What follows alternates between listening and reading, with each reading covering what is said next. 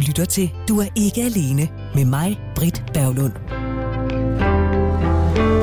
Kender du følelsen? Det er som om, at hele kroppen den sidrer. Du får sommerfugle i maven, når du tænker på det der bestemte menneske. Din appetit på mad, vel at mærke, er måske nedsat, men stor på livet og også på det menneske, du har mødt. Det er sådan forelskelse er. Eller er det? Vi har talt en del om forelskelse her i Du er ikke alene, og det har vi, fordi det er begyndelsen på et forhold. Eller er det? For halvanden år siden, der mødte jeg en, lad mig bare sige det som det er, en ret dejlig mand. Vi var ude nogle gange, og vi kyssede, og vi talte om alt og intet. Jeg synes simpelthen bare, han var så skøn. Men det blev ikke til mere end få møder, fordi så fik jeg en besked på Messenger om, at han savnede de der berømte sommerfugle i maven. Og så var det ligesom det. Jeg havde jo heller ikke de der berømte sommerfugle i maven, men jeg havde det godt i hans selskab. Jeg synes, han var interessant, og jeg kunne godt lide vores samtaler. Jeg følte mig godt tilpas og var nysgerrig på ham og hans liv, og det havde jeg lyst til at forfølge. Men det fik jeg ikke lov til. På grund af hans savn efter, i gåseøjne, de berømte sommerfugle, så blev sagen lukket der. Jeg synes stadigvæk, det var ærgerligt, at det ikke blev til mere. Den der brusende og boblende forelskelse, er det et must for et forhold? Det skal vi tale om i dag. Og hvorfor skal vi så det? Det skal vi, fordi Lars Thomsen fra Aarhus har skrevet en mail til mig og foreslået, at vi skulle lave en udgave om netop dette. Forelskelse, skal den være til stede? Jeg er glad for, at du som lytter skriver til mig om det, som du synes er interessant og fortjener et program. Så du er velkommen til, lad mig lige starte med at sige det, at gøre som Lars har gjort, og Eline gjorde i sidste uge. Skriv til mig på ikkealene@radio4.dk med det, du synes skal have opmærksomhed. Er det økonomien i en singlehusstand? Er det altid at falde for den der forkerte? Er det børnene eller noget helt 4 eller 5? Det skriv til mig på ikkealene@radio4.dk. Og så til dagens emne. Lars Thomsen har sagt ja til at være medvært her de næste 53 minutter. Velkommen til, Lars. Tak skal du have. Det er en fornøjelse at være her. Du er 57. Det er rigtigt. Hvis vi kigger på de seneste 40 år af dit liv, hvor mange års singleerfaring har du så? Det er jo ikke noget, jeg er voldsom erfaren i, men jeg vil et sted mellem 4 og 6 år, sådan lidt, et sted mellem 4 og 6 år er mit bud. Og den længste erfaring, det er den, jeg har haft de seneste år. Mm. Jeg er single. Hvad er din civilstatus? Der fanger du mig på et ben. Måske på vej til ikke at være single. Ja. Spændende. Yeah. Skal vi bare lade den ligge der? Ja, lad os det. Det er grunden til, at du har skrevet til mig, at vi er her i dag og laver det her program. I din mail, der skrev du blandt andet, og nu læser jeg altså op fra den. Ja. Siden du blev skilt for 4 år siden, da du har haft nogle forhold, der af den ene eller anden årsag ikke er vejet ved. Og så skriver du: en af mine gode hjertevenner gjorde mig en dag opmærksom på, at det måske ikke virkede med en, jeg så i en periode, fordi jeg ikke følte mig forelsket i hende. Måske var jeg mere fascineret, og i bund og grund måske mere forelsket i tanken forelskelsen, end hvad jeg var forelsket i vedkommende. Og derfor spørgsmålet, som jeg synes, det kunne være spændende at drøfte i en udsendelse: er det nødvendigt at føle sig forelsket, for at en relation kan blive til et reelt kæresteforhold? Tak for det forslag. Hvornår har du sidst, Lars Thomsen, følt den der brusende og boblende forelskelse i hele kroppen? Det er jo den, jeg føler i øjeblikket. Så den bobler, og det har den gjort de sidste par uger, og det er jo rigtig, rigtig dejligt. Ordet forelskelse, hvad betyder det for dig? Hvad betyder forelskelse? Jamen, det er noget med at være sådan helt på den anden side af sig selv, og være lidt fjollet og tosset, og uanset hvad man møder af ting i livet, der kunne se ud som bøvl, så er det jo ikke bøvl, fordi man flyder bare hen over det. Og at være 17 år igen. Ja, lige præcis. Der er rigtig meget at tale om, når det kommer til forelskelse. Og ved du hvad, Lars, jeg har inviteret en gæst, som skal være med. Ja, spændende. Amanda Lagoni, parterapeut. Velkommen til. Tak. Om en måned, der udkommer din bog At elske er ikke en følelse. Ja. Hvor du har dedikeret et kapitel til forelskelse. Det er rigtigt. Så allerførst, som jeg spurgte Lars om.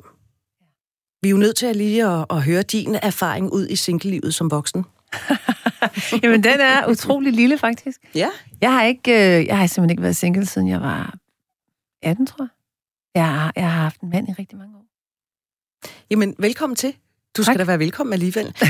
Og Lars, det er jo din fortjeneste, vi skal lave den her udgave. Mm-hmm. Jeg synes, vi skal dele programmet op i 3. Ja. Jeg synes, vi skal tale om forelskelse versus fascination. Mm. Så synes jeg, vi skal tale om at være forelsket i forelskelsen.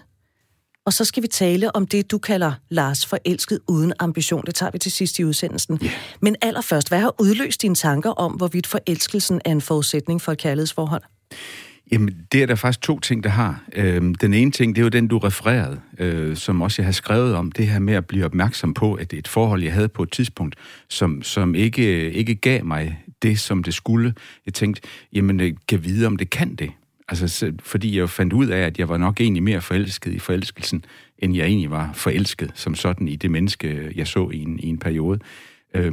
Og som du sagde, jeg sagde indledningsvis, min alder er 57, så kommer der de her tanker med gennem livet. Kan vide, når man er 57, så man kan blive forelsket igen, eller det løb, det er kørt. Og derfor har jeg faktisk været optaget af det. Om det er nødvendigt, altså det som er tema, er det virkelig nødvendigt at føle sig forelsket for at kunne indlede et forhold. Og jeg tror egentlig, jeg var begyndt at indstille mig på, at det kunne jeg nok ikke blive igen. Men der lærte jeg noget andet for et par uger siden. Og når du siger, at det ikke gav dig det, du følte, det skulle, kan du prøve at være lidt mere specifik på, hvad det så er? Ja, det kan jeg godt, fordi i starten på det her forhold, jeg havde, som varede en måneds tid eller to, det var spændende, og ja, det var rigtig spændende. Det var sådan noget, der var lidt sommerfugl i maven, men det klingede hurtigt ud. Det blev sådan, at jeg tænkte, nå ja, altså nu har vi set hinanden nogle timer, og nu må du egentlig godt tage hjem igen. Altså, det er jo ikke hensigtsmæssigt, tænker jeg, hvis man forsøger at skal bygge et forhold, at man får det sådan. Har du i den situation følt, at du har snydt enten dig selv eller den kvinde, du så har været sammen med? Nej, det synes jeg ikke. Jeg synes ikke, jeg har snydt, fordi jeg satte faktisk ord på det meget hurtigt, da det ligesom gik op for mig, at det var sådan, det var. Og vi har en fin relation i dag som venner, så der er ikke bøvl og ballade i den sammenhæng. Jeg sad forleden aften, og så jeg nogle afsnit af den britiske serie The Crown, der handler om det britiske kongehus. Mm. Og der er en scene, hvor prins Charles og Diana Spencer, som hun hedder på det tidspunkt, netop er blevet forlovet, og så stiller de op til et pressemøde. Der er så en journalist, der konstaterer, "You look very much in love." Og til det svarer prins Charles, "Whatever love is." Og det er jo netop det, fordi hvad er det, den der forelskelse? Hvordan føles forelskelse? Kan man overhovedet sige noget om, hvordan det føles? Jeg har jo kun prøvet for eksempel at være mig. Jeg ved ikke, hvordan det er at være dig, Lars. Jeg ved ikke, hvordan det er at være dig, Amanda. Og det finder vi aldrig nogensinde ud af, om vi i virkeligheden føler det samme. Men Amanda Lagoni, hvad er forelskelse for en størrelse? Jamen, forelskelse er, hvad kan man sige, naturens paringsritual. Det er ligesom den indledende fase af en relation. Det er der, hvor vi, hvor vores hormoner, hvor vores krop, hvor vores biologi ligesom tilskynder os til parring. Og det, en forelskelse varer i gennemsnit et år, det kan vare 2 uger, det kan vare 2 år, men i gennemsnit varer det cirka et års tid, og det er også det tager at blive gravid. Kan vi se statistisk set. Så forelskelsens opgave er ligesom at få os til at parre os, og så er det jo en midlertidig psykose. Altså det er simpelthen... ja, altså, det er jo hjernen, der bare stikker af, og det er hormoner, og det er altså... de stoffer, der bliver frigivet, de er så heftige, at de i virkeligheden er med til at gøre, at vi faktisk har brug for mindre søvn og mindre mad. Og det kan vi jo ikke holde til i længden. Så det er en midlertidig biologisk tilstand. Så der er fornuft med, at forelskelsen klinger af efter noget tid? Ja, det skal den. Ellers så tror jeg ikke, at den ville overleve. Der havde vi lige den løftede pegefinger. Og det er meget sjovt, fordi Lars, du nævnte jo det her med, at du var kommet lidt i tvivl om du i en alder 57 nogensinde ville opleve den der forelskelse igen. Mm. Amanda, forelskelse, er det en ting, der ændrer sig med alderen? Det tror jeg, det er, ja. Altså, jeg kan i hvert fald høre på dem, jeg møder i min klinik, at jo ældre vi bliver, jo flere relationer vi har været i, jo for mange af det er det sværere at blive forelsket. Altså, der er ligesom en længere imellem forelskelserne. Mm. Måske også, fordi vi har mindre brug for den der paringsfase, vi har mindre brug for den biologiske del, og måske fordi vi opdager, som jeg jo også mener, at forelskelse har meget lidt med det at elske at gøre. Det er forelskelsen. Altså, det er før vi elsker. Og der er altså rigtig mange mennesker, som livet går, og jo flere erfaringer vi får i relationer, jamen så hopper vi oftest mere direkte til at elske, og har måske mindre brug for det der forstadie. Og psykosen. Og psykosen, ja. Tidligere på året, der talte jeg med Karl Anker Jørgensen, der er kemiker på Aarhus Universitet. Og jeg har lavet et lille klip med ham. Her, der forklarer han, hvordan det er med det der kemi og forelskelse. Prøv at lytte med her. Der er tale om kemi, os allerede inden vi forelsker os. Fordi der sker en hel masse, når vi møder en person, når vi for eksempel ser en person, ser et ansigt, der starter det allerede. Undersøgelser viser, at man falder for et mere symmetrisk ansigt end et asymmetrisk ansigt. Så ser man på en person foran sig, så allerede det, at et ansigt er mere symmetrisk, så er man mere seksuelt stimulerende af et symmetrisk ansigt end et asymmetrisk ansigt. Og det har noget at gøre med den kemi, der er i hjernen. Så skal vi sige, det er det her førstehåndsindtryk bare af synet. Men allerede inden da, at hvis to mennesker kommer tæt på hinanden, så begynder de at udsende molekyler imod hinanden, de såkaldte feromoner.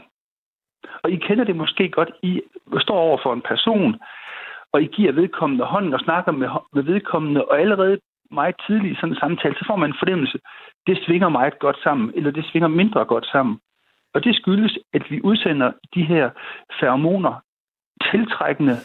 mindre tiltrækkende stoffer, som den modparten optager og omsætter til et signal, som har en eller anden stimulans. Man har for eksempel lavet undersøgelser med, at hvis man lader for eksempel en mandsperson ligge en nattrøje, han har brugt 3 nætter, og giver den over for en kvinde, så vil vedkommende, en kvinde, kunne ofte blive bare stimuleret af de molekyler, der findes i den sved fra den mandsperson. Så allerede op i næsen, fordi det sker op i næsen, at de her feromoner, eller på huden, men primært i næsen, at nogle af de her molekyler bliver fanget, og det bliver sendt et kemisk signal til hjernen. Håb, der er et eller andet, der passer her. Men betyder det, Karl Anker Jørgensen, at vi alle sammen i princippet kan blive tiltrukket af alle? Det gør det jo ikke, fordi nogle molekyler absorberes bedre, binder sig bedre i næsen eller på kroppen end andre. Og du kender jo også nok, Britt, hvis du står over for en mandsperson, ja. Vedkommende er mere tiltrækkende end en anden en. Ja. Uden at, skal vi sige, du har set lidt på vedkommende, du har måske haft en samtale, hvor der stimuleres nogle kemiske processer i hjernen, og så er der også de her feromoner begyndt at blive sendt mod hinanden, at så føler man, du må sige, ham der, han er, der er et eller andet, det kører meget godt frem for måske en anden en, ikke? Ja. Og der er noget med, at de her feromoner, de skal passe som nøglen i en lås i rigtig mange af de her ting her. Og det er det, der sker op i vores næse, når de her feromoner bliver fanget, så passer de som nøglen i et lås. Og det kan være, at din næse er bedre indstillet på at optage nogle mandspersoners feromoner end en anden. Og det kan jeg så nikke bekræftende til. Karl Anker Jørgensen, kemiker på Aarhus Universitet. Det her, det er et klip fra en udsendelse, der handlede om det ydre versus det indre, fordi man siger jo, det indre, det tæller. Lars Thomsen, Karl Anker, han lægger ud med at tale om udseendet. Mm. Den der fysiske tiltrækning, hvor meget spiller den ind hos dig, når det kommer til en mulig forelskelse? Jeg tror, den spiller rigtig meget ind på den måde, at jeg læser meget i øjnene på mennesker. Altså, jeg tror, han har ret i, at udseende betyder en del, men det budskab, jeg læser i øjnene på folk, har stor betydning for, hvad der sker inde i mig. Kombinationen af det, jeg læser i øjnene, og det munden, den gør, det er en kraftig impuls til mig, har jeg erfaret. Amanda Lagoni, når man mødes første gang, er den fysiske tiltrækning så nice to have eller need to have? Jeg tænker, det er nice to have. Ja? Ja. Altså, jeg ved ikke, det synes jeg hører tit, og det synes jeg også selv, jeg har erfaret, at man kan godt ligesom sætte sig ned og pinpointe sådan skulle en partner se ud, hvis jeg kunne vælge. Altså, hvis du kunne tage sådan en påklædningsdukke, ikke? Og så kunne vi vælge hovedet der, og kroppen der, og håret der, og sådan noget. Og så de mænd, jeg alligevel er endt med at blive forelsket i igennem mit liv, har sjældent egentlig passet til det. Altså, det er noget helt andet, der er på spil. Så må vi også sige, at udseendet forgår jo. Altså, det er jo ikke noget, vi kan bygge på alligevel. Jeg tror, det er helt rigtigt, at det er feromoner, det er hormoner, det er energier, det er stemninger, det er vores ubevidste, vi nærmest bliver forelsket med. Men om det er udseendet, eller om det er hormoner, der ligesom driver læsset, eller sådan, så kan vi jo ikke, det er ikke bestandigt noget af det. Mm. Så vel spiller det ind, og jeg tror også, det har noget at sige for den seksuelle tiltrækning. Altså den sådan ydre, bare sådan helt dyriske. Altså det, ja, lige præcis. Ikke? Ja. Men jeg synes, jeg bliver forelsket tit i det indre, og i energier, og i mennesker, jeg normalt aldrig tænker, jeg bliver faldet for. Og jeg tror, du har meget ret, fordi hvis jeg nu kigger tilbage i mit liv, de kvinder, jeg har kendt i mit liv, rent fysisk ser de jo meget forskellige ud. Mm. Så der er, jeg tror, udseendet betyder noget, specielt øjnene betyder noget for mig, men i bund og grund, du taler om det her med forelskelsen, og deler den op i altså før, at man begynder at elske, og den tilgang kan jeg godt lide, at jeg tror, der er en viljeshandling forbundet med også at komme til at elske. En ting er, at man bliver fascineret og tiltrukket, sådan nogle ting, men valget om at sige, det menneske kvad værdier, normer og historie og alt muligt, vil jeg rigtig gerne leve liv sammen med. Og uanset hvad man møder, så hører det også altid besvær med. Man får hele pakken, ikke også? Og det tror jeg, det er en viljesagt at sige, at der er noget her, som er rigtig, rigtig værdifuldt for mig, som jeg gerne vil, og der høres noget andet noget med, og det, sådan er det, og det er en viljesagt. Mm. Lars, da vi talte sammen forud for i dag, der sagde du, at du godt kunne tænke dig svar på spørgsmålet. Hvis man starter et forhold uden forelskelse, hvad betyder det så for resten af turen, om end den så bliver 4 år eller resten af livet, at man ikke har haft den her kemibombestart? Ja. Amanda, kan man overhovedet sige noget om det? Det kan man da. Altså, det vi jo kan bruge forelskelsen i på den lange bane, når den er klinget af, om den så har varet 14 dage, eller 9 måneder, eller hvad den har varet, det er jo, at det er en del af vores parforholds DNA. Altså, vi husker tilbage på den, vi har minder om sindssyge ting, vi lavede sammen. Ej, alle de der nætter, hvor vi talte til solen stod op, ikke? Og ej, tænk, at vi nøgenbadede i december, og ej, hvor var vi crazy, var Jørgen? Altså, de der sådan historier, vi laver, ikke? Dem kender du, Britt, så du er helt færdig, ikke? Altså, vi har de der, vi får sådan historier, vi har minder, og vores følelser beror hovedsageligt på minder. Det vil sige, vi skaber følelser på minder, på historier, på oplevelser. Så forelskelsen har været med til at skabe en følelse. Så det kan vi tænke tilbage på. Og det kan vi ligesom huske os på, at vi kan blive mindet om, hvad var det, der gjorde, at vi blev ved med at være nysgerrige på hinanden. Men det er ikke, hvad kan man sige, det er ikke noget, vi kan leve af. Det er ikke det, der former vores relation. Det er ikke det, der gør, at relationen bliver holdt i live. Det er bare et dejligt minde. Men er det ikke lidt skidt, at man har det at kigge tilbage på? Fordi så vil man jo gerne have, Jørgen, kan vi ikke blive lige så crazy, som vi var dengang for 10 år siden? Både og. Altså, jeg vil sige, jeg møder mange par, som kommer og siger, ej, vi vil gerne tilbage til dengang, vi var forelskede, eller ligesom det var i starten, hvorfor er vi ikke det længere? Og der kan jeg jo sige, vi kan aldrig gå tilbage. Og det var en kemisk proces, og det var en halv psykose. Det er ikke det, vi skal stræbe efter. Forelskelsen skal ikke være bar eller målestok for, hvad det vil sige at elske. Så der bliver det problematisk, at vi sammenligner vores parforhold, eller tror, at vores parforhold skal nå de samme højder, som det havde i forelskelsen i den indledende fase. Men det, vi kan bruge den til, det er at finde inspiration og huske på, hey, der var faktisk en grund til, at vi var så nysgerrige, og vi skabte så gode minder, vi prioriterede hinanden, vi gjorde nye ting sammen, vi gjorde alt muligt, vi normalt ikke ville gøre. Og det kan vi hente inspiration i, ikke? Og jeg synes, der er en omhyggelighed her, fordi minderne vil jo altid bestå. Og det der med at vende tilbage til minderne og nyde minderne, uden at have en ambition om, at de, som du siger, skal komme igen, men at kunne vende tilbage og nyde minderne. Altså, der er en omhyggelighed med at kunne skelne mellem og ønske, de kommer, og kunne nyde dem. Ja, og så skal vi huske, at hvis man har startet et parforhold ud fra et, lad os sige, dybt venskab eller en datingperiode, hvor man kan mærke, der har jeg virkelig lyst til at være sammen med. Vi er virkelig et godt match. Jamen, så behøver vi ikke at have de her forelskelsesfølelser. Og jeg tror nogle gange, det kan være et benspænd for realismen i vores relation. Altså bæredygtigheden, kan man sige. Fordi vi ser mere klart. Vi ser mere klart. Vi går ikke hele tiden og husker tilbage eller længes efter noget, som i virkeligheden er utopi. Så jeg tror ikke nødvendigvis, det er en gave til det bæredygtige parforhold, men vores forelskelsesfase er en inspiration til, hvad skal man sige, senere eskapader, eller til, altså, at vi kan huske, når det kunne man gøre, det prøver jeg lige at genskabe. Altså, det er god inspiration, men det er ikke noget, vi skal måle os i, og derfor kan et parforhold sagtens være bæredygtigt og bestandigt og varigt, uden at der er en forelskelse som indledning. Den melding er jeg glad for. Det er da godt. Og hvad med dig, Lars? Jamen bestemt, fordi det var i bund og grund den nysgerrige, jeg havde, og derfor jeg skrev til dig, Britt, fordi det var netop det. Altså, måske tror jeg også på, at det kan lade sig gøre. Det kræver noget mere omhyggelighed. Og det interessante, det er, hvis man nu kunne lave en undersøgelse og kigge på forhold, dem der holder, dem der ikke holder, er der en tendens til, at dem der er startet med en ikke-forelskelse, men med, at man stille og roligt finder ind til hinanden og vælger at elske hinanden, er der en tendens til, at der måske er flere af de par, der stadigvæk hænger sammen. Mm. Det Det tror jeg faktisk, det er. Ja. Altså, hvis vi kigger på Jytte Virgelsø, jeg har jo skrevet den her bog, der hedder Derfor forelsker du dig aldrig en forkerte, hvor hun ligesom snakker om, at vi med vores ubevidste bliver forelsket i et menneske, som trigger vores gamle sår, men som også kan hele dem, ikke? Ja. Og det vil sige, at hvis der har været en dyb forelskelse, så vil der ofte også være et ret dybt sår. Altså, der vil være noget krig, eller der vil være noget konflikt, som vil dukke op igen og igen. Og jeg tror, nogle af de par, som er startet ud af et venskab og en dyb kærlighed, der er i hvert fald en tendens, synes jeg, jeg kan se i, at de er mindre problematiske. Ja. Altså, der er færre konflikter. Til gengæld, så er der også mindre storm, mindre intensitet måske, mindre udsving. Og nogle af os vil jo faktisk gerne have de der udsving, og have det der intensitet, ikke? Så det er jo også noget at gøre med, hvad man egentlig for et menneske, hvad for en struktur har man? Det... Søger man dramaet? Ja. Ikke?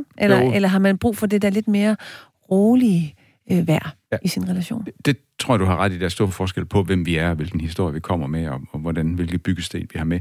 Mm. Jeg tror dog stadigvæk, det er en viljesagt og vælge at sige, at der er så meget godt. Altså det her med de forhold, der starter med, måske ikke med en vild forelskelse, men starter med et venskab. Altså det, der kommer ud af det, tror jeg, det er jo netop, at man i højere grad har forstemt af om værdier og kultur, om de er synkroniseret. Mm-hmm. Og derfor tror jeg på, at der er noget fornuftigt at bygge på.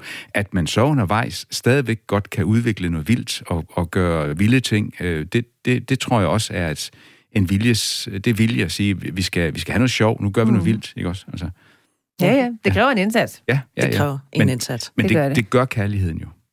Gør den jo. Ja. Du lytter til Radio 4.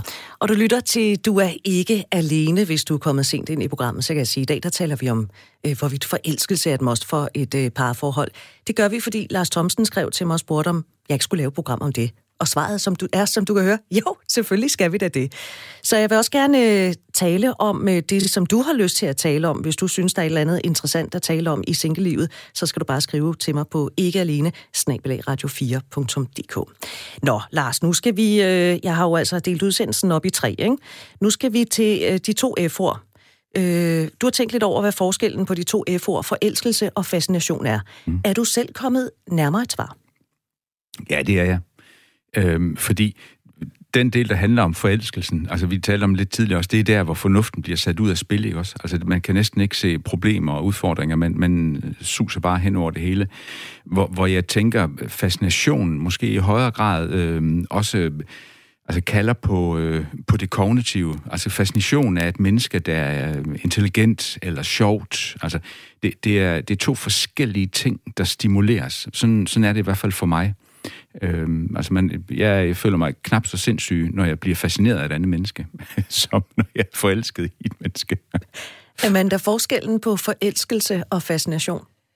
Jamen, når vi er forelsket, så er der en tendens til, blandt andet på grund af alt det her kemi, der kører, at andre mennesker ligesom blegner i sammenligning med den her person, vi nu er forelsket i.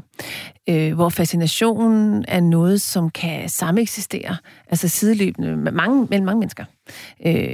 I min verden er det også, for mig i hvert fald, ofte fagligt. Altså, men vi kan jo blive fascineret i alle mulige mennesker og forskellige køn, og uden at det har noget med for eksempel seksualitet at gøre, uden det har noget med erotik eller sensualitet at gøre, men at det simpelthen bare er det er i virkeligheden beundring på speed, ikke? Mm. Altså, vi er virkelig sådan, vi beundrer nogen, og vi ser op til nogen måske, eller og der er sådan en respekt forbundet med det, men ikke den her forblændelse på samme måde. Altså, jeg møder mange mennesker, ledere, jeg laver en hel masse lederkurser, og jeg har også folk i terapi, og jeg møder en del mennesker, som tror, de er forelskede, men de er fascineret i stedet for. Der er mange, der har svært ved at skelne mellem det. Der er mange, der tror, de er forelskede i et andet menneske, men faktisk bare er fascineret af det andet. Hvordan oplever du det? Jamen, når vi får talt ind i det og finder ud af, hvad er det ved det andet menneske? Altså, det er jo sådan, når vi får en reaktion på et andet menneske, uanset om det er frastødelse eller det er fascination, så handler det jo dybest om, at det der, vi fascineres af eller frastødes over, på en eller anden måde bor der noget af det inde i os selv. Vi har bare ikke helt accepteret det, fået øje på det, eller vil stå ved det. Så når vi fascineres af et andet menneske, så opstår der også en eller anden form for begejstring. Og når vi får talt ind i det, du spørger til, hvordan opdager jeg det? Det er, når vi får talt ind i det, så finder jeg ud af, at det i højere grad handler om noget adfærd, noget mekanisme, som du siger, man der ofte noget faglighed, også en høj grad af respekt for det, et andet menneske kan. Men jeg vil sige, altså, Man kan jo også godt starte et parforhold ud af fascination. Ja. Yeah. Altså, hvis man kan starte et parforhold ud af en dyb beundring, eller en dyb kærlighed, eller man kan starte den ud af, med afsæt i en forelskelse, så kan man jo sådan set også starte den med afsæt i fascinationen. Mm. Så jeg tænker ikke, at det er nødvendigvis ikke så vigtigt at lige finde ud af, om det er det ene eller det andet. Spørgsmålet er, hvad vi vil med det. Altså, hvad det skal munde ud i virkeligheden. Men kan vi risikere, at vi stikker blå i øjnene på os selv, hvis det er, som Lars siger, jeg render rundt og tror, at jeg er simpelthen bare smaskforelsket, men så er jeg bare smaskfascineret. Er det ikke lige meget? Hvis du vil personen bagefter, altså hvis du vil elske det her menneske, så er det jo ligegyldigt, om du er forelsket eller fascineret fra start af. Hvor stiller du irriterende spørgsmål, Amanda Lagoni? Kom bare, Lars. Jeg synes, der er noget vigtigt i det. Hvis man vil. Jeg tror lige, jeg skal starte et andet sted. Der var engang en terapeut, der sagde til mig, når der er sprækker, så løber der vand ind. Hvis man er i et forhold, og der er sprækker, det der er besvær, så er man per automatik mere modtagelig over for signaler, der kommer udefra. Og hvis man nu er i et forhold, og man fascineres af et andet menneske, så er det min oplevelse og erfaring, at det nogle gange bliver forvekslet med forelskelse, som folk kommer til at dyrke. Og så er vi derhen, hvor du stiller spørgsmålet, Amanda. Hvad er formålet med det? Altså, det kan godt være, at man i et kort øjeblik ikke bliver forført, men lader sig rive med, fordi der er noget, man savner i sit liv. Og derfor synes jeg, det er vigtigt at kunne skelne mellem fascination og forelskelse. Altså, nu taler vi jo om, at vi allerede er et parforhold, ikke? Og bliver forelsket hinanden. Det er det, du snakker om nu. Det var det scenarie lige nu. Og der kan man så sige, altså igen, så vil jeg jo stadigvæk sige, jamen bliver du forelsket hinanden, eller fascineret hinanden, uanset om du er single, eller om du er i et parforhold, så skal vi jo stadigvæk gøre os klart, jamen hvad er det, vi vil? Mm. Altså, hvis jeg vil min mand, som jeg allerede er sammen med, og i min bog, der er det, altså, at elske er at ville. Yeah. Det er ikke at føle. Følelser, de kommer og går, men når vi elsker, så vil vi hinanden, og så vælger vi med adfærd, med handlinger. Og det er et aktivt tilvalg. Det er et aktivt tilvalg. Mm. Aktivt, engageret valg. Og jeg skal da ikke se mig fri for, at selvfølgelig er jeg blevet fascineret af andre igennem årenes løb. Jeg har været sammen med den samme i rigtig mange år. Og jeg har også haft små crushes og alt sådan noget. Men det, som står mig meget klart, uanset om jeg er fascineret eller forelsket, det er, jamen, hvad vil jeg? Og når du siger, jamen, det der med, at man kan lade sig forblænde, man kan blive fascineret af noget. Ja, oftest bliver vi jo fascineret i os selv i virkeligheden, eller i en side af os selv, vi havde glemt, eller overset, eller glemt at være nysgerrig på. Eller, og det er jo det her med, jamen, hvad gør vi så, hvis vi gerne vil blive i vores relation? Vi tager det med hjem. Gå hjem. Så går jeg hjem til min mand og siger, ej, ved du hvad, jeg har mødt ham her, Karsten. Han får mig til at føle sådan her, og det gør han, fordi sådan og sådan og sådan. Jeg kan egentlig mærke, det har vi glemt lidt, dig og mig. Ja. Det synes jeg, vi skal samle op på. Ja. Altså, så vi går hjem, og det er jo sådan set, uanset om vi er forelskede eller fascineret. Vi kan godt hjælpe klienter, eller venner, eller veninder, eller hvem vi nu taler med at skelne imellem og sige, at det er ikke en forelskelse, det er bare en fascination, og så bliver folk mere rolige. Men en fascination kan hurtigt blive til en forelskelse. Ja. Så i min verden handler det stadigvæk om, hvad gør du med det? Undersøger du det? Kigger du på, hvad den her forelskelse betyder? Hvad er det, du er forelsket i? Er det dig? Er det en ny side af dig selv? Er det i virkeligheden nogen, der kigger på dig med de der nysgerrige øjne? Og er det fordi, at der er nogen derhjemme, der har glemt at være nysgerrig? Har du glemt dig selv at være nysgerrig? Og så tager det med hjem. Så det handler hele tiden om, hvad vil du med det? Altså, det der spørgsmål, hvad vil du? Det er et meget stort spørgsmål i min verden. Jeg er meget enig med dig. Og ud af sporet med at pludselig blive forelsket, det kan man jo blive, uanset om man er single, eller man er i et godt parforhold, ikke? Så hænder det jo, at man nogle gange bliver forelsket. Og det kan vi ikke holde for, tænker jeg. Det er vi jo ikke her over. Det opstår. Det vi er her over, det er lige præcis, som du siger. Hvad gør vi ved det? Ja. Hvordan håndterer vi det? Der er der noget ansvarlighed, og der er der noget moral, og der har vi forskellige kodekser på det. Men er fascination en ingrediens, der er lige så vigtig for forelskelse, som æg er for æggekage? Det er sgu meget godt spørgsmål. Det tror jeg altså ikke, det er nødvendigvis. Nej. Altså, jeg tror egentlig godt, at man kan være forelsket uden at være fascineret. Ja, det er jeg enig med dig i. Altså, fordi det er så fysisk, som vi lige hørte Karl Anker Jørgensen sige, altså, det er så fysisk en størrelse, at det også kan handle om symmetri og duft, og altså ren kemi, ikke? Jeg synes altså også, at jeg møder mange singler i min klinik, som egentlig oplever at blive forelsket igen og igen i nogen, som de faktisk ikke vil være sammen med. Mm. Altså, når det kommer til deres vil, så er den der overhovedet ikke. Mm. Forelskelsen er der, og sexen er der, og fascinationen er der måske, men vil det der, at ville, det er der ikke. Valget er der ligesom ikke bagefter. Og man kan godt blive forelsket uden at være fascineret. Man kan også blive forelsket et menneske, man i bund og grund ikke rigtig kan lide, tror jeg. Altså. det lyder lidt farligt. Har du prøvet det? Jamen, jeg har prøvet, at hele mit system sætte i gang med et menneske, som jeg i bund og grund tænkte, jeg bryder mig slet ikke om ham. Ja. Altså, hvad sker der? Ej, hvor er det vildt. Det var kropsligt, det var fysisk, det var heller ikke svært at gå hjem til min mand. Altså, det var ikke, men jeg kunne bare mærke, det her, hvis jeg var single og lidt mindre optaget af de her ting, så havde jeg jo kørt afsted med noget, som virkelig var en dårlig dag. Altså. Ja. Har du oplevet det, Lars? Nej. Og det er jo derfor, jeg spurgte Amanda, siger, har du oplevet det? Fordi det kender jeg ikke til, at opleve forelskelse i en, jeg grundlæggende ikke kan lide. Umiddelbart så vil jeg sige, det tror jeg ikke kunne ske for mig, men man skal jo aldrig sige aldrig. Nej, altså det er ikke noget, der er sket mange gange, og det var jo også meget, det blev jo ikke noget, der blev dyrket på nogen måde, men du ved, man kan bare mærke, hvor der virkelig er potentiale for den der forelskelse. Ikke? Ja. Og jeg vil jo aldrig mene, man skal dyrke den, hvis man er i et parforhold, man gerne vil blive i. Så det vælger jeg selvfølgelig at lade være med. Men jeg kunne bare mærke den der, hold da op, altså mit system reagerer her, men jeg, altså, og i dag, nu, der er jo slet ikke noget tilbage, det er mange år siden, men jeg ved, hvem han er i dag, og jeg kan stadig ikke lide ham. Så altså, du ved... Er det det, man kalder en what the fuck-oplevelse? Ja, det er sådan en what the fuck. Ja, det er en what the fuck-oplevelse. Fuldstændig. Ja. Du lytter til Du er ikke alene her på Radio 4. Jeg har besøg af Lars Thomsen, og som har skrevet en mail til mig, om jeg ikke skulle lave en udsendelse, om man kan indlede et forhold uden den der kemibombe, som forelskelsen er. Og så er jeg besøg af Amanda Lagoni, der er parterapeut. Nu vender vi altså lige endnu et blad i den der bog om forelskelse.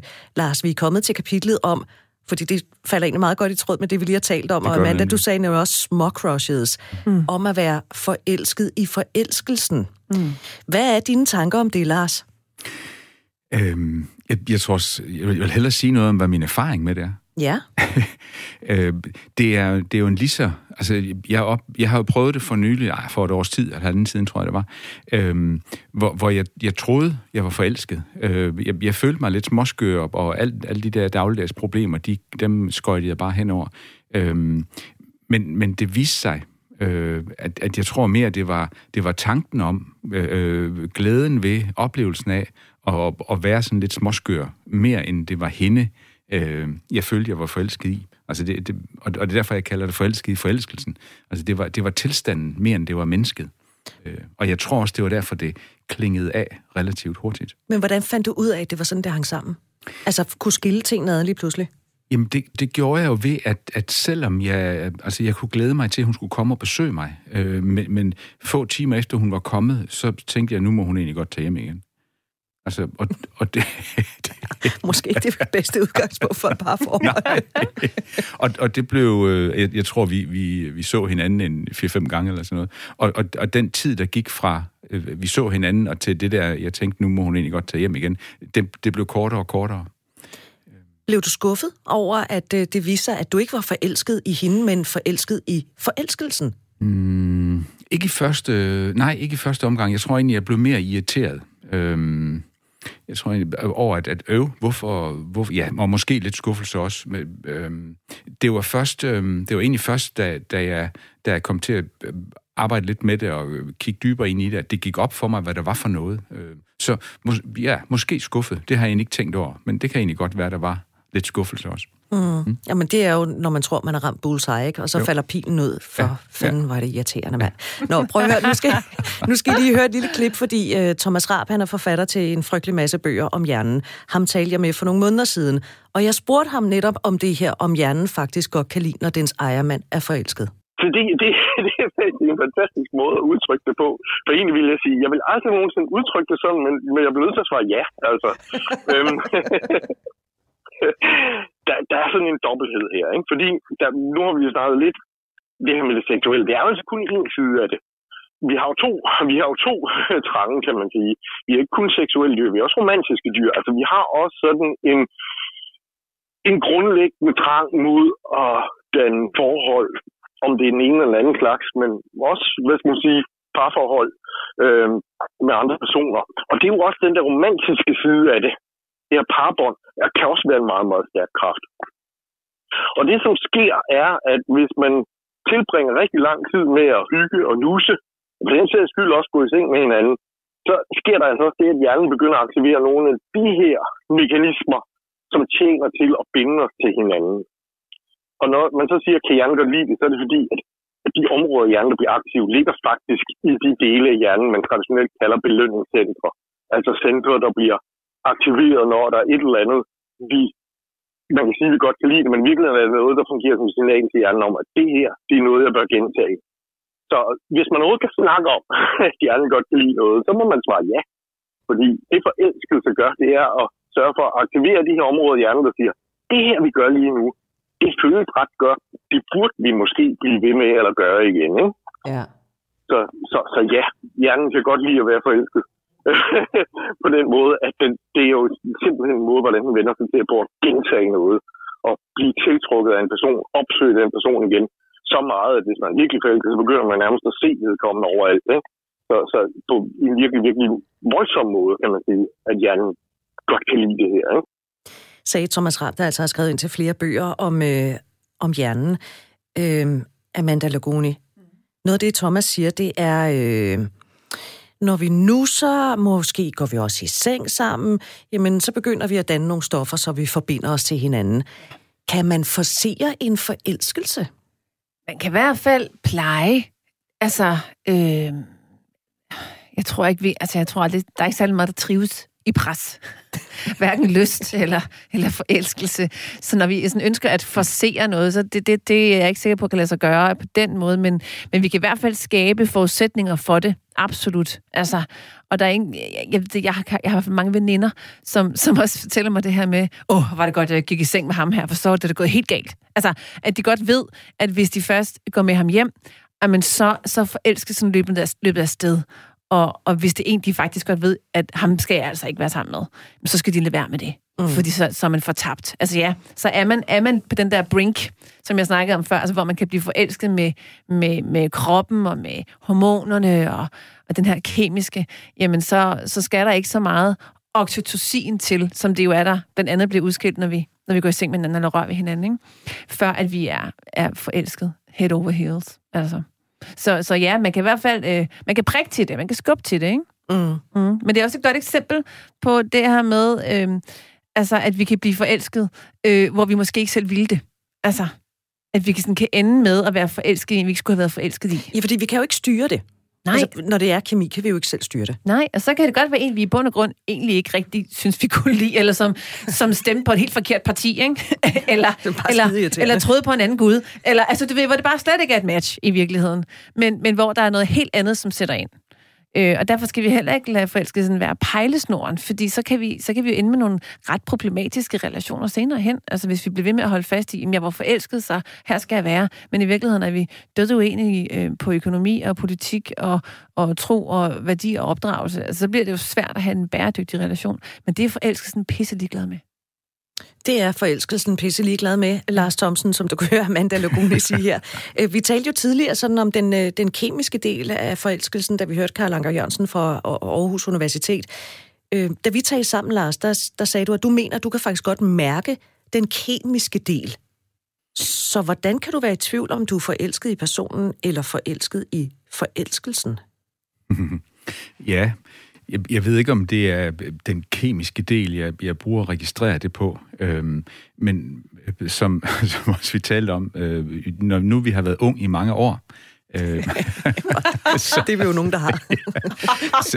så har man en vis erfaring med sig, ikke? Og der synes jeg, når jeg kigger tilbage, så kan jeg godt, så kan jeg mærke, så tror jeg faktisk, jeg har fået lært at mærke efterhånden, om jeg er forelsket i forelskelsen, eller det også er mennesket, jeg er forelsket i. Og det handler om, hvad skal man sige, den glæde, den rus, jeg oplever, egentlig er bare en rus, jeg har i mig, eller den er forbundet med det andet menneske. Den kan jeg mærke, den skulle jeg lige tænke lidt over. Mm. Kan du knække koden på den, Amanda? Ja, jeg er helt med på, hvad han mener. Ja. Altså det her med, om forelskelse er noget, der bare opstår inde i mig. Altså man kan jo også blive forelsket i sig selv, eller blive forelsket i, at nogen synes, at jeg er fantastisk. Ikke? Mm. Den ligger jo tæt op af fascinationen i virkeligheden, ikke? Og er sådan en selvfascination, som nogen af os ofte har. Der er nogen, der vil sige selvfedme. Selvfedme, også det. Skal vi ikke bare holde fast i fascination?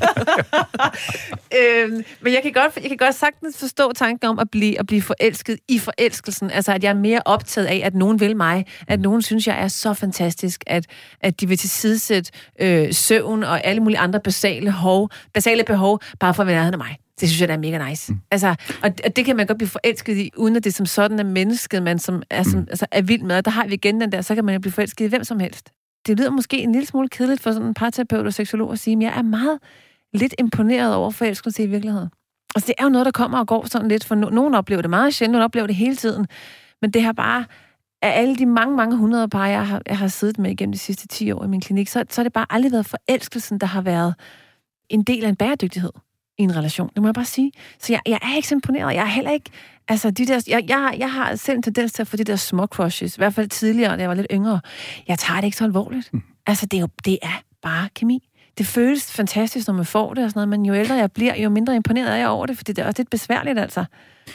Ja, og med far for at foregribe begivenhedens gang, fordi jeg ved, hvad Britt, du har forberedt til det tredje tema. Jeg tænker, det er det, vi taler lidt ind i her. Altså. Og ved du hvad, jeg synes bare, vi skal tage hul på det med det samme. Nemlig at være forelsket i det, som du kalder, Lars, forelsket uden ambition. Ja. Du lytter til Radio 4. Og det er du nødt til lige at forklare, hvad du mener, når du siger forelsket uden ambition. Ja, det vil jeg gerne forklare. Jeg oplevede det for nogle år siden, og har oplevet, og der er i hvert fald en oplevelse, der står tydeligt for mig. Når jeg tænker tilbage, så har jeg mærket det før også. Men det her med at opleve sig forelsket i et andet menneske, men uden ambition, og det betyder, at jeg kan godt mærke rosen, jeg kan godt mærke det i kroppen, jeg kan godt glædes og sus rundt i min boble, og er helt bevidst om, at det ikke er noget, jeg skal gøre noget ved. Altså, jeg nyder bare at være i min boble, og jeg tillader mig at gå og være lidt småtosset og glædes og nyde, at jeg kan være der. Altså, sidst jeg oplevede det, der var det i et menneske, som i dag er en af mine allerbedste venner, men jeg ved også, at jeg skulle ikke være kæreste med hende. Altså, så det var helt tydeligt. Men jeg tillod mig at nyde at gå i den der boble, og på den måde forelsket uden ambition. Og derfor, det kan godt være, at du siger, Amanda, at du er ikke så imponeret over den. Nej, jeg tror ikke, jeg vil koble ordet imponeret på. Jeg vil bare tillade mig at nyde den, når den opstår. Og hvis man kan lappe de der forelskelser i sig, uden at have en ambition med det, altså, så er det da ligesom at få et godt glas rødvin, eller en god whisky, eller en rom en gang imellem. Altså, det kan vi da også bare nyde, uden at skulle skabe os tosset. Altså, ja. Jamen, det er jeg helt enig med dig i. Og når jeg siger uimponeret, så er det jo bare uimponeret i forhold til skalaen omkring kærlighed. Altså, fordi jeg er helt enig i, at der er sindssygt meget energi i forelskelse. Der er en kæmpe drivkraft. Mange af os får, hvad skal man sige... udrettet noget der. Altså, vi når mange ting på kort tid i hvert fald, fordi vi skal jo nå at være sammen med den der person. Altså der er helt vildt meget lækkert energi i forelskelsen, og der er også meget... man bliver som regel også glad for sig selv, ikke? Men er der det, hvis det er, at man, som Lars siger, vælger at gå med den for sig selv, og bare gå og nyde den der boble, som man så er i, uden at den person, man så er forelsket i, overhovedet ved det? Altså, det kommer an på, hvilken personlighedsstruktur man har, tror jeg. For der er nogle mennesker, som vil kunne gå og ligesom feede på den her energi. Altså, som vil gå og nyde den, og som måske endda kunne gå og være forelsket, mens de havde en kæreste, og bare nyde at tage det med hjem.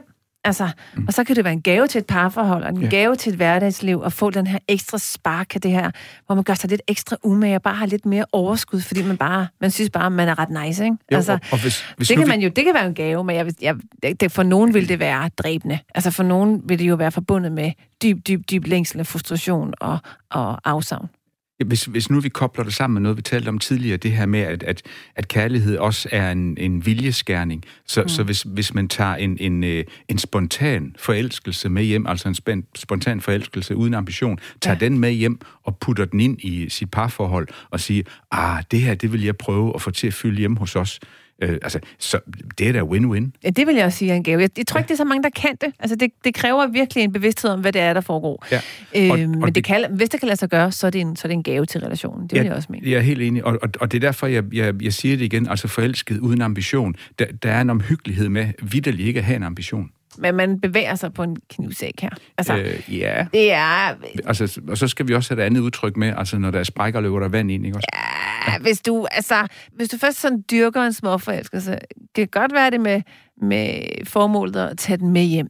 Eller at man ved, at jeg har ingen ambitioner med den. Men vi ved også, at det ikke altid, vi kan styre vores følelser. Jamen. Og følelser er en af de mest forstyrrende ting i livet. Ja. Så er det farligt. Så jeg vil være påpasselig med at rende rundt og ligesom tillade alle de her små crushes i stor stil og dyrke dem for så at tage det med hjem, fordi nogen vil lege med elen, ikke? Jo, men, og det er derfor, jeg kalder det en omhyggelighed, fordi jeg taler netop om ikke at dyrke den. Fordi så tænker jeg, så kommer den over stregen. Altså, det handler ikke om at dyrke den, det handler bare om at nyde den, når den opstår, og bare gå med den selv. Man skal netop ikke dyrke den. Og der måtte jeg også sige til Lars, da jeg talte med ham om det her forud for, at vi alle sammen skulle mødes i dag. Det der, det er jo som at stille en kæmpe skål med chokolademus foran mig. Ja. Og så jeg vil binde mine hænder på ryggen, ikke? Fordi jeg tror simpelthen, jeg kan ikke forstå, hvordan man kan styre det. Og Lars, det sagde jeg også til dig, jeg kan ikke forstå, hvordan du kan bare gå og nyde din lille boble. Altså, der vil jeg jo snyde i sporet, ikke? Og så skal jeg på jagt. Men det handler for mig om at have været ung i mange år og nået til et sted i livet, hvor jeg sådan lidt floskelagtig egentlig har fået lært at holde af mig selv.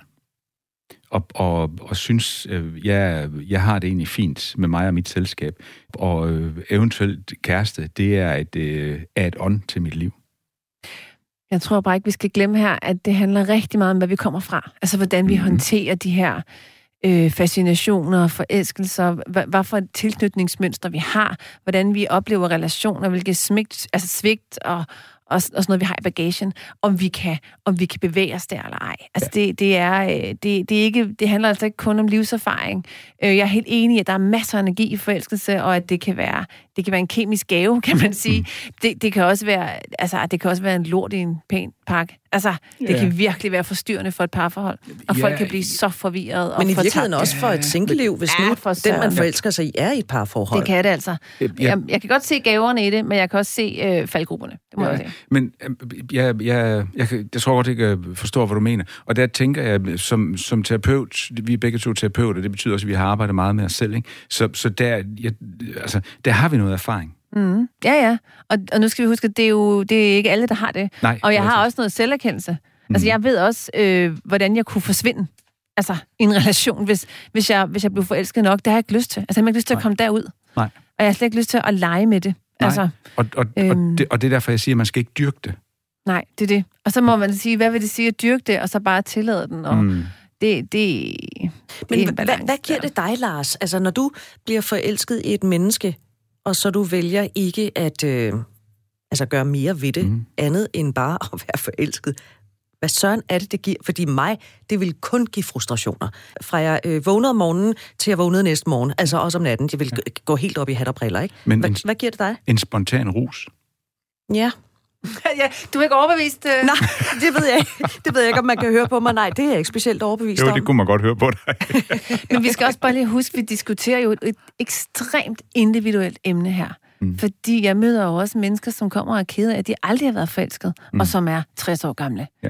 Eller som ikke ved, hvad det vil sige, eller som er i tvivl om, de har været forelsket. Hvis du er i tvivl, så har det nok ikke været det, vel? Altså, det er jo sådan rimelig overvældende for mange.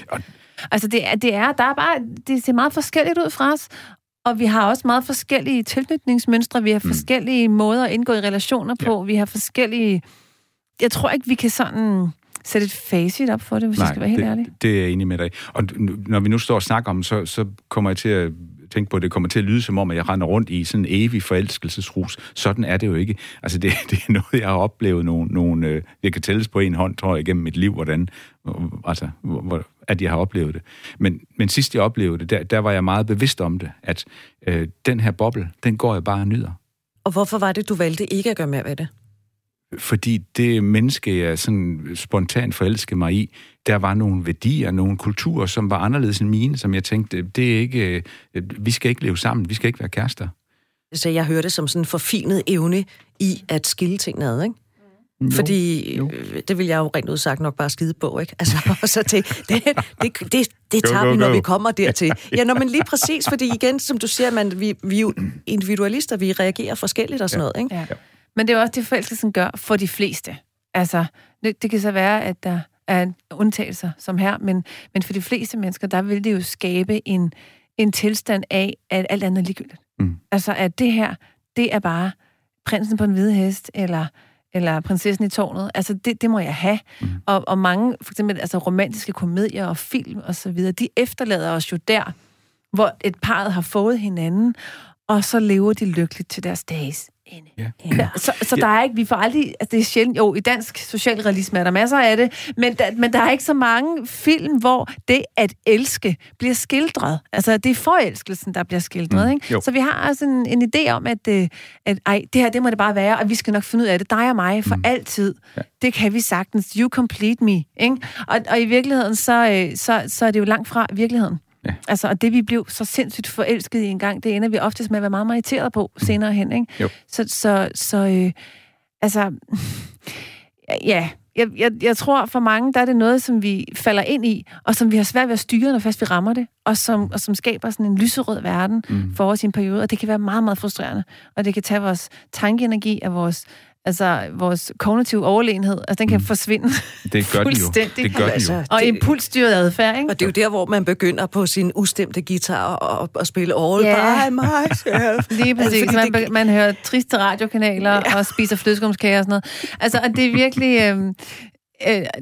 og det er der, hvor jeg siger, jamen det kan være dejligt. Det kan være et skønt afsæt, hvis vi begge to er enige om det. Og hvis vi går i den her forelskelsesboble. Ej, mand, da jeg mødte min mand, vi havde flere års forelskelse. Det er så fantastisk at tænke tilbage på, fordi det var simpelthen så vidunderligt, fordi vi var der jo sammen. Men havde han ikke været der, havde jeg været ved at dø jo. Altså, det havde været frygteligt at stå der alene med alle mine følelser og psykoser. Og så efterladt der, ikke? Altså. Ja, det havde det jo været, fordi du havde et ønske om at fortsætte noget sammen med ham, ikke? Ja, måske. Jeg tror ikke engang, jeg vidste engang, jeg ville fortsætte noget. Jeg var bare forelsket. Og jeg ville bare gerne have det gengældt. Altså, og sådan tror jeg altså, mange har det, når de rammer den der. Og så kan man godt, og til det, jeg siger, jo ældre vi bliver, jo mere... bevidsthed kommer der jo i relationer. Jo mere ved vi, hvad vi skal tilskrive eller ikke skal tilskrive forelskelsen, fordi vi har nogle erfaringer. Så det vil jo være anderledes. Det er anderledes at have en samtale med dig, som er 57, end at have den med en på 21. Yeah. Fordi det er helt andre erfaringer. Og når vi er 21 og forelsket, så tror vi jo næsten, vi har fundet den eneste ene. Og senere i livet, så ved vi godt, at dem er der vist mange af. Men det synes jeg også godt, man det kan jeg godt opleve, altså også i og har været ung i mange år. Lige sådan en kort vej, der kan man også godt føle, at man har fundet den eneste ene. Men erfaringen siger mig også, at men der kommer noget bagefter. Jamen det er jo det, fordi hormonerne klinger jo af, ikke? Altså, men vi skal bare huske, at det er et kraftigt, altså det er en meget, meget kraftig biologisk funktion, det her. Ja. Og det har jo været med til at styrte utrolige, dejlige, ellers bæredygtige parforhold i grus. Ja. Altså, det har det. Det har virkelig været årsag til utrolig meget smerte, også forelskelse, ikke? Ja. Hvad siger du, Britt? Du ser helt trist ud. Jamen, det er fordi, jeg vil så bare så gerne have et godt råd til alle os, der ikke er lige så modne og har lige så meget selvindsigt, som Lars har.